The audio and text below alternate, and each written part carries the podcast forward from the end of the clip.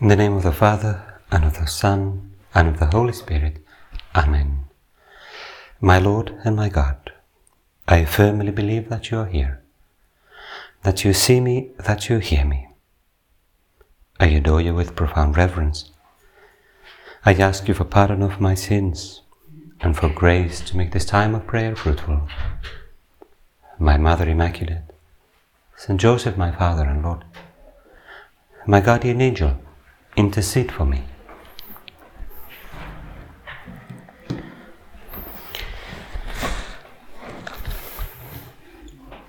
It is already the third week of Advent, and so we are close to Christmas.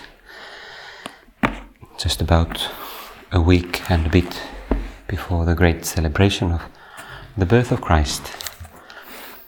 In today's Gospel, the Church gives us a scene like in many of the past days, as John the Baptist. John the Baptist, the forerunner, he who prepared for the coming of Christ, prepared the people's hearts and minds, this expectation for the coming of the Christ, the Messiah, the Savior. And today's scene is from Gospel according to Luke chapter 7, from verse 18. It says that the disciples of John the Baptist told him all these things, different reports of things that were done by Jesus.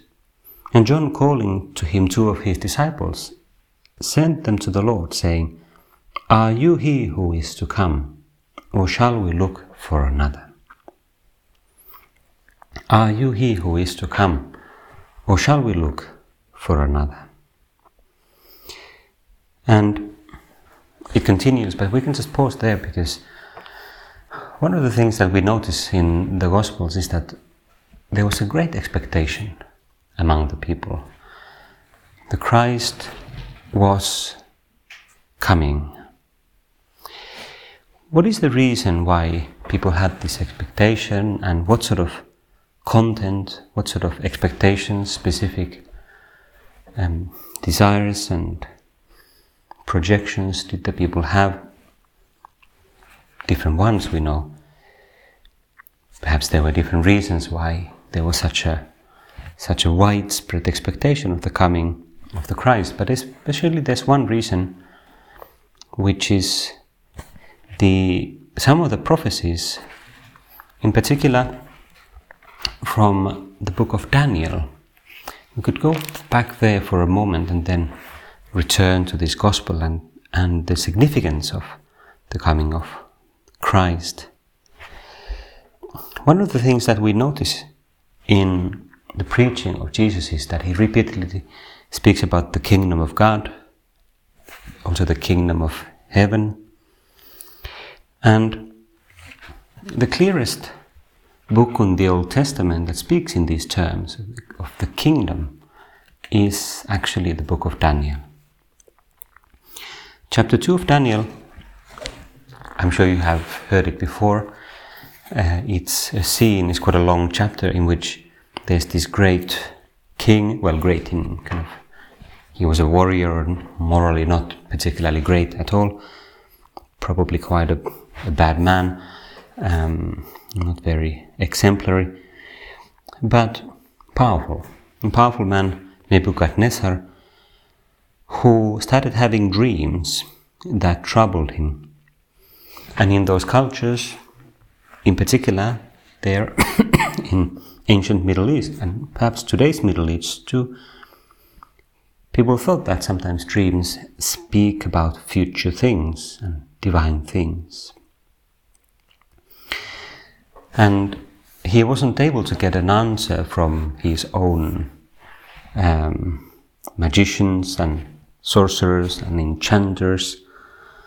And so he asked these Jews that were in the court, these young men, and particularly, particularly Daniel, who had fame for kind of power of interpretation.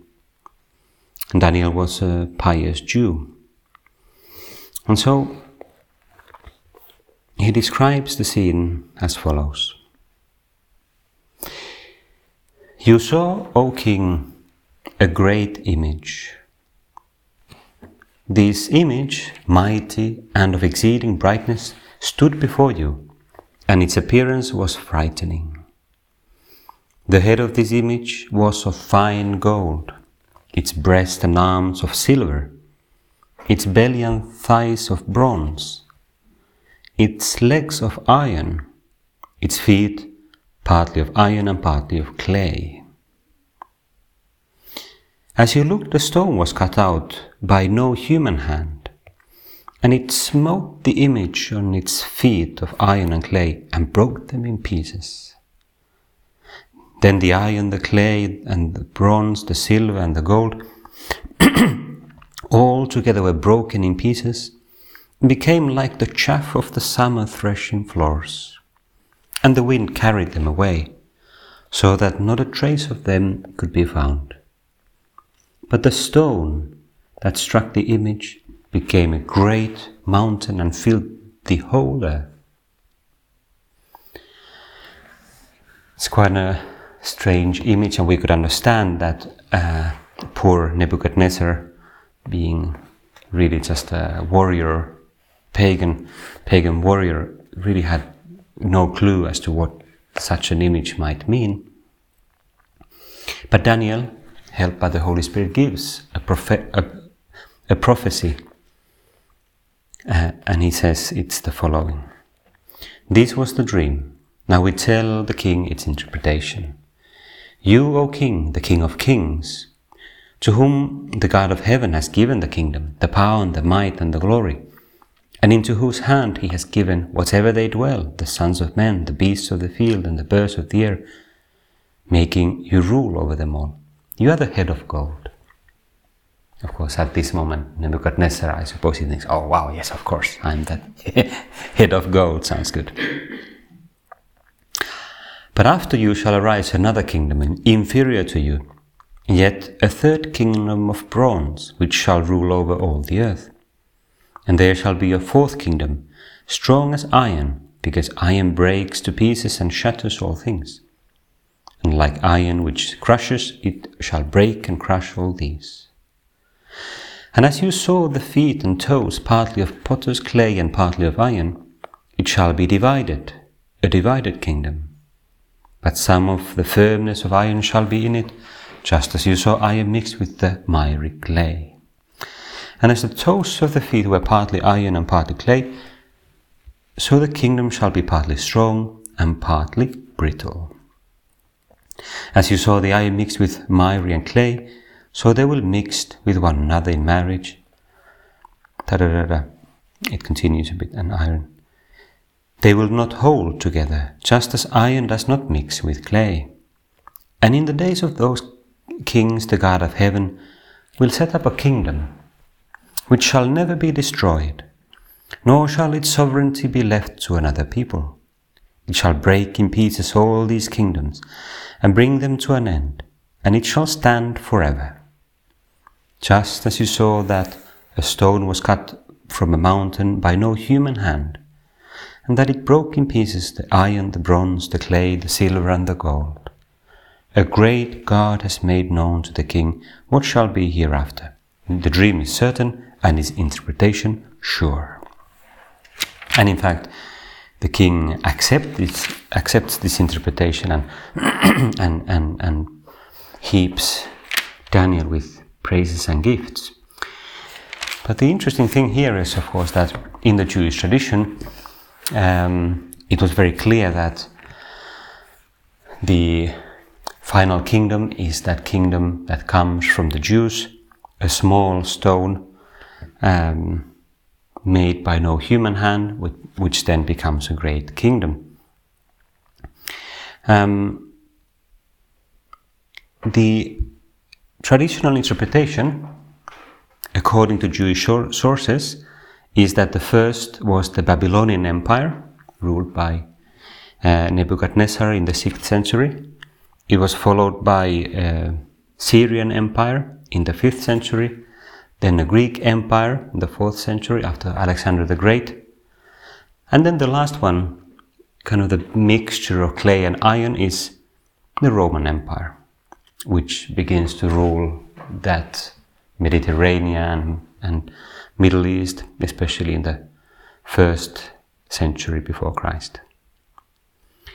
And therefore, in that time of the spreading of the uh, Roman Empire, a huge messianic expectation begins to come up. As one um, theologian called Brant Pitre comments, uh, says, commenting on this passage, he says that, well, Daniel hadn't just said that somewhere over the rainbow the Messiah will come. He gave specific indications, like there is this such an empire, then another one, and then one, and now is the empire that will be uh, shattered to pieces by whom? By the Jews, of course. They that's what they thought. It's not. Uh, it's just a question of who and when. Who is the Christ? Who is the Messiah that we have so many other prophecies about? That God will make him strong, and he will bring a kingdom. Now, many people obviously thought that he's an earthly kingdom, it's an earthly kingdom, even though really the image given by Daniel was quite different. It was a stone not made by human hands. As Christians, we immediately, immediately that makes us think about the virgin birth of Christ. The stone rejected by the builders, as St. Peter says in his, uh, in his letter, which became the foundation stone for that great temple, that great kingdom of God. And so it does make sense that John the Baptist and others would ask, Are you he who is to come, or shall we look for another? Indeed, Jesus seems to be referring to this importance of Daniel's prophecies because he also repeatedly calls him the Son of Man. The Son of Man is one of those messianic titles used precisely by Prophet Daniel a bit later in the book of Daniel.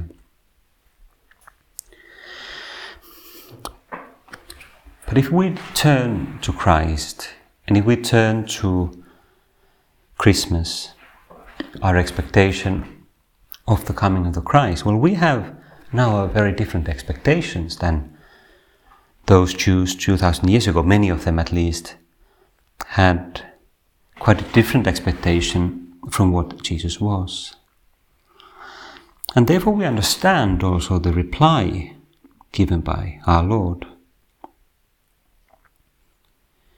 In that hour, Jesus cured many, many, Jesus cured many of diseases and plagues and evil spirits, and on many that were blind he bestowed sight. And he answered them, Go and tell John what you have seen and heard. The blind receive their sight, the lame walk, lepers are cleansed, and the deaf hear, and the dead are raised up. The poor have good news preached to them. And blessed is he who takes no offense at me. Blessed is he who takes no offense at me, meaning, blessed is he who is not scandalized by me, he's not put off by my way of coming to you.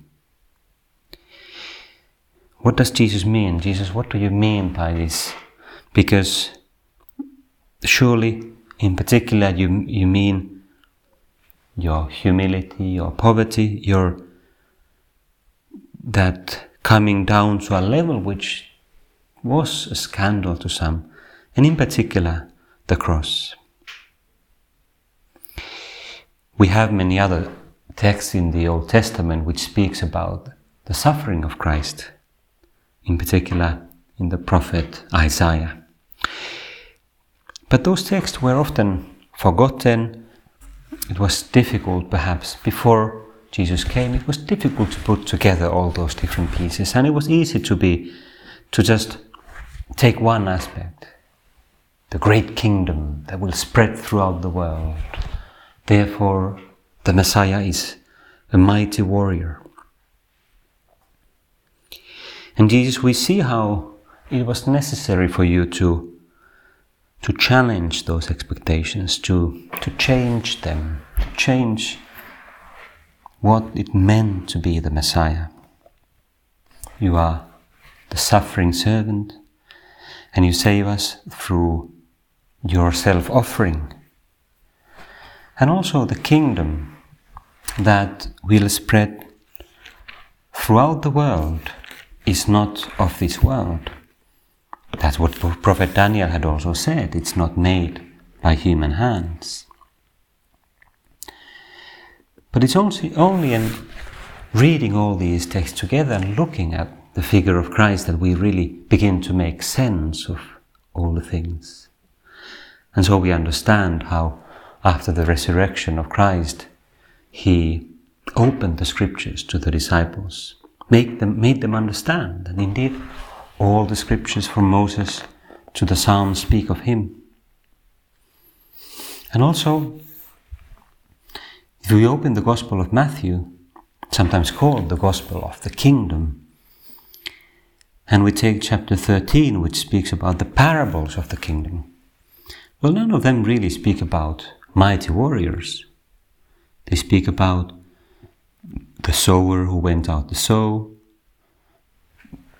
spreading the seed throughout the earth, and some of it was not well received, some of it didn't yield much, but then some of it fell on good soil and it and it gave a great harvest.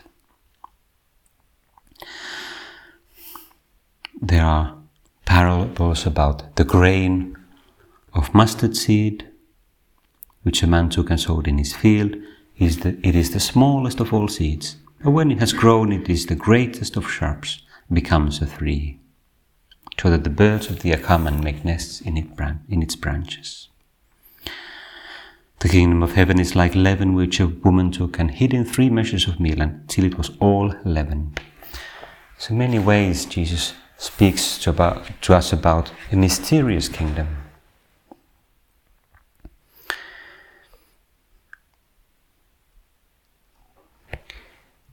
It is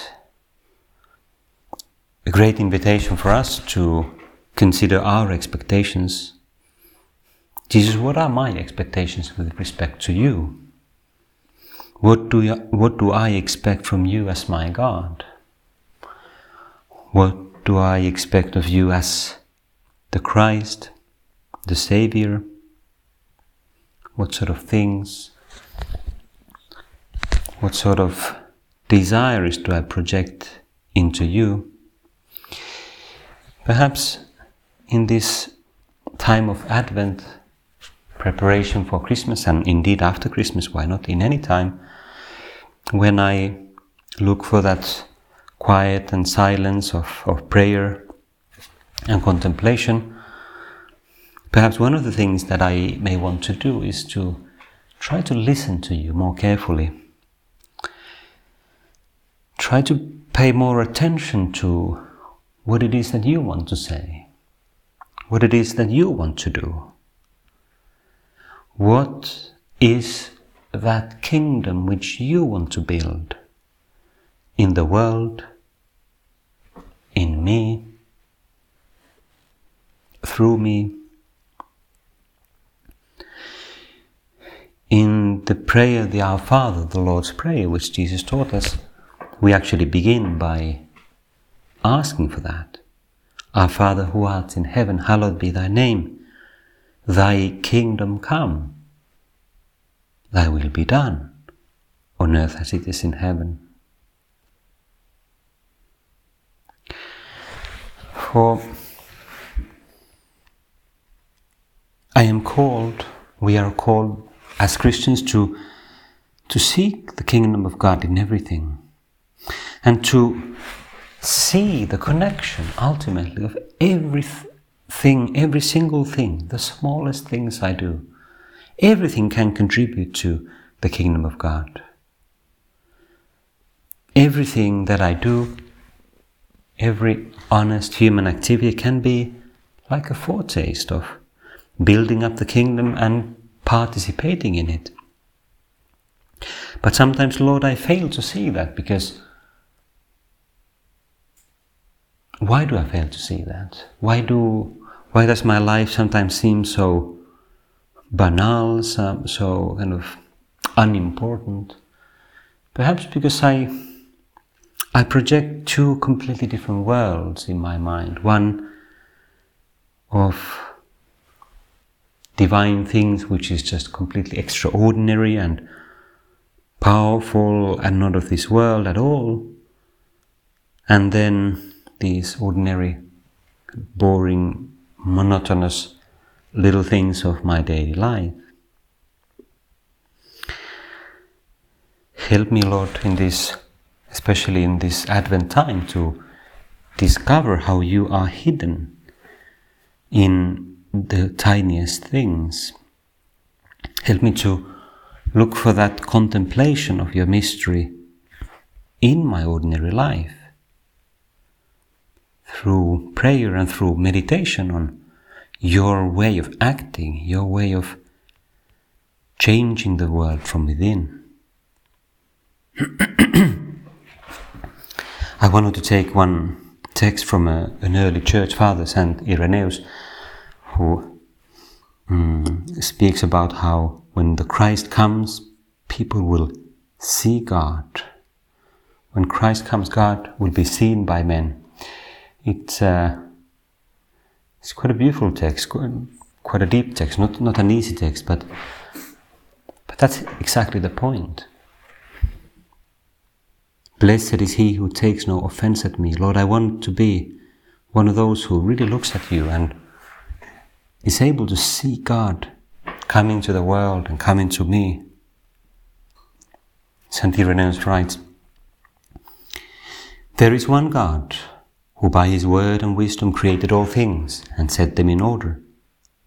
His word is our Lord Jesus Christ, who in this last age became man among men to unite end and beginning, that is, man and God. The prophets, receiving the gift of prophecy from this same word, foretold his coming in the flesh, which brought about the union and communion between God and man ordained by the Father from the beginning, the Word of God prophesied that God would be seen by men and would live among them on earth. He would speak with His own creation and be present to it, bringing it salvation and being visible to it. He would free us from the hands of all who hate us, that is, from the universal spirit of sin, and enable us to serve Him in holiness and justice all our days man was to receive the Spirit of God and so attain to the glory of the Father. St. Irenaeus continues The prophets then foretold that God would be seen by men. As the Lord Himself says, Blessed are the clean of heart, for they shall see God. In His greatness and inexpressible glory, no one can see God and live for the Father is beyond our comprehension. But in His love and generosity and omnipotence, He allows even this to those who love Him, that is, even to see God, as the prophets foretold. For what is impossible to men is possible to God. By his own powers, man cannot see God. Yet God will be seen by men because he wills it. He will be seen by those he chooses, at the time he chooses and in the way he chooses, for God can do all things. He was seen of old through the spirit of prophecy. He is seen through the Son by our adoption as his children. And he will be seen in the kingdom of heaven in his own being as the Father. The Spirit prepares man to receive the Son of God the Son leads him to the Father, and the Father, freeing him from change and decay, bestows the eternal life that comes to everyone from seeing God. As those who see light are in the light, sharing its brilliance. So those who see God are in God, sharing His glory, and that glory gives them life. To see God is to share in life. It is a beautiful vision of what, what it means to be a Christian. I want to rediscover the, the greatness, Lord, of the Christian life, the Christian faith, in light of these texts. I want to be blessed by your grace, blessed by that vision of, of your very being. And in these days of Christmas that are coming, I want to learn again to contemplate your face, seeing also the presence of God in that in that baby born of Virgin Mary, in that sacred humanity of Christ, God revealing something about Himself also, precisely through that humility, through, through that tenderness, through that closeness, through that desire of being loved by us. Not because God needs our love, strictly speaking, but because He, he knows that we need to, that we have been made for that, to love Him.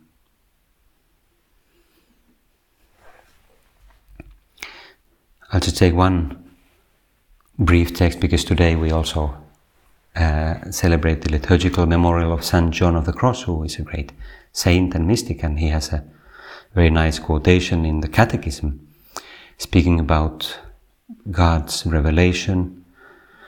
The Catechism says that, citing um, the letter to the Hebrews, in many and various ways God spoke of old to our fathers by the prophets, but in these last days He has spoken to us by your Son. Christ, the Son of God made man, is the Father's one, perfect and unsurpassable Word. In Him He has said everything. There will be no other word than this one. St. John of the Cross, among others, commented strikingly on this text of Hebrews in giving us his Son, his only word, for he possessed no other. He spoke everything to us at once in this sole word, and he has no more to say. Because what he spoke before the prophets in parts, he has now spoken all at once by giving us the all who is his Son. Any person questioning God or desiring some vision or revelation would be guilty not only of foolish behavior, but also of offending him, by not, by not fixing his eyes entirely upon Christ and by living with the desire for some other novelty. Well, Lord, that's what I want to do in this, uh, in this great solemnity of Christmas, not to look for any novelty, but renewal in my vision, in my looking at you, my way of looking at you. Help me, Lord, to renew my way of praying Help me to go deeper into the mystery of your coming. Help me to regain a contemplative vision, um, kind of looking at you, considering you, meditating on you without, without haste, um, learning to detach myself from distractions, silly curiosities that make it difficult for me to have that spiritual vision. My mother, Mary, teach me also this spirit of contemplation, this deep desire of seeing Him that all these generations have been waiting for. I give you thanks, my God, for the good resolutions, affections, and inspirations which you have communicated to me in this time of prayer. I ask you for help to put them into effect my Mother Immaculate, Saint Joseph, my Father and Lord, my guardian angel, intercede for me.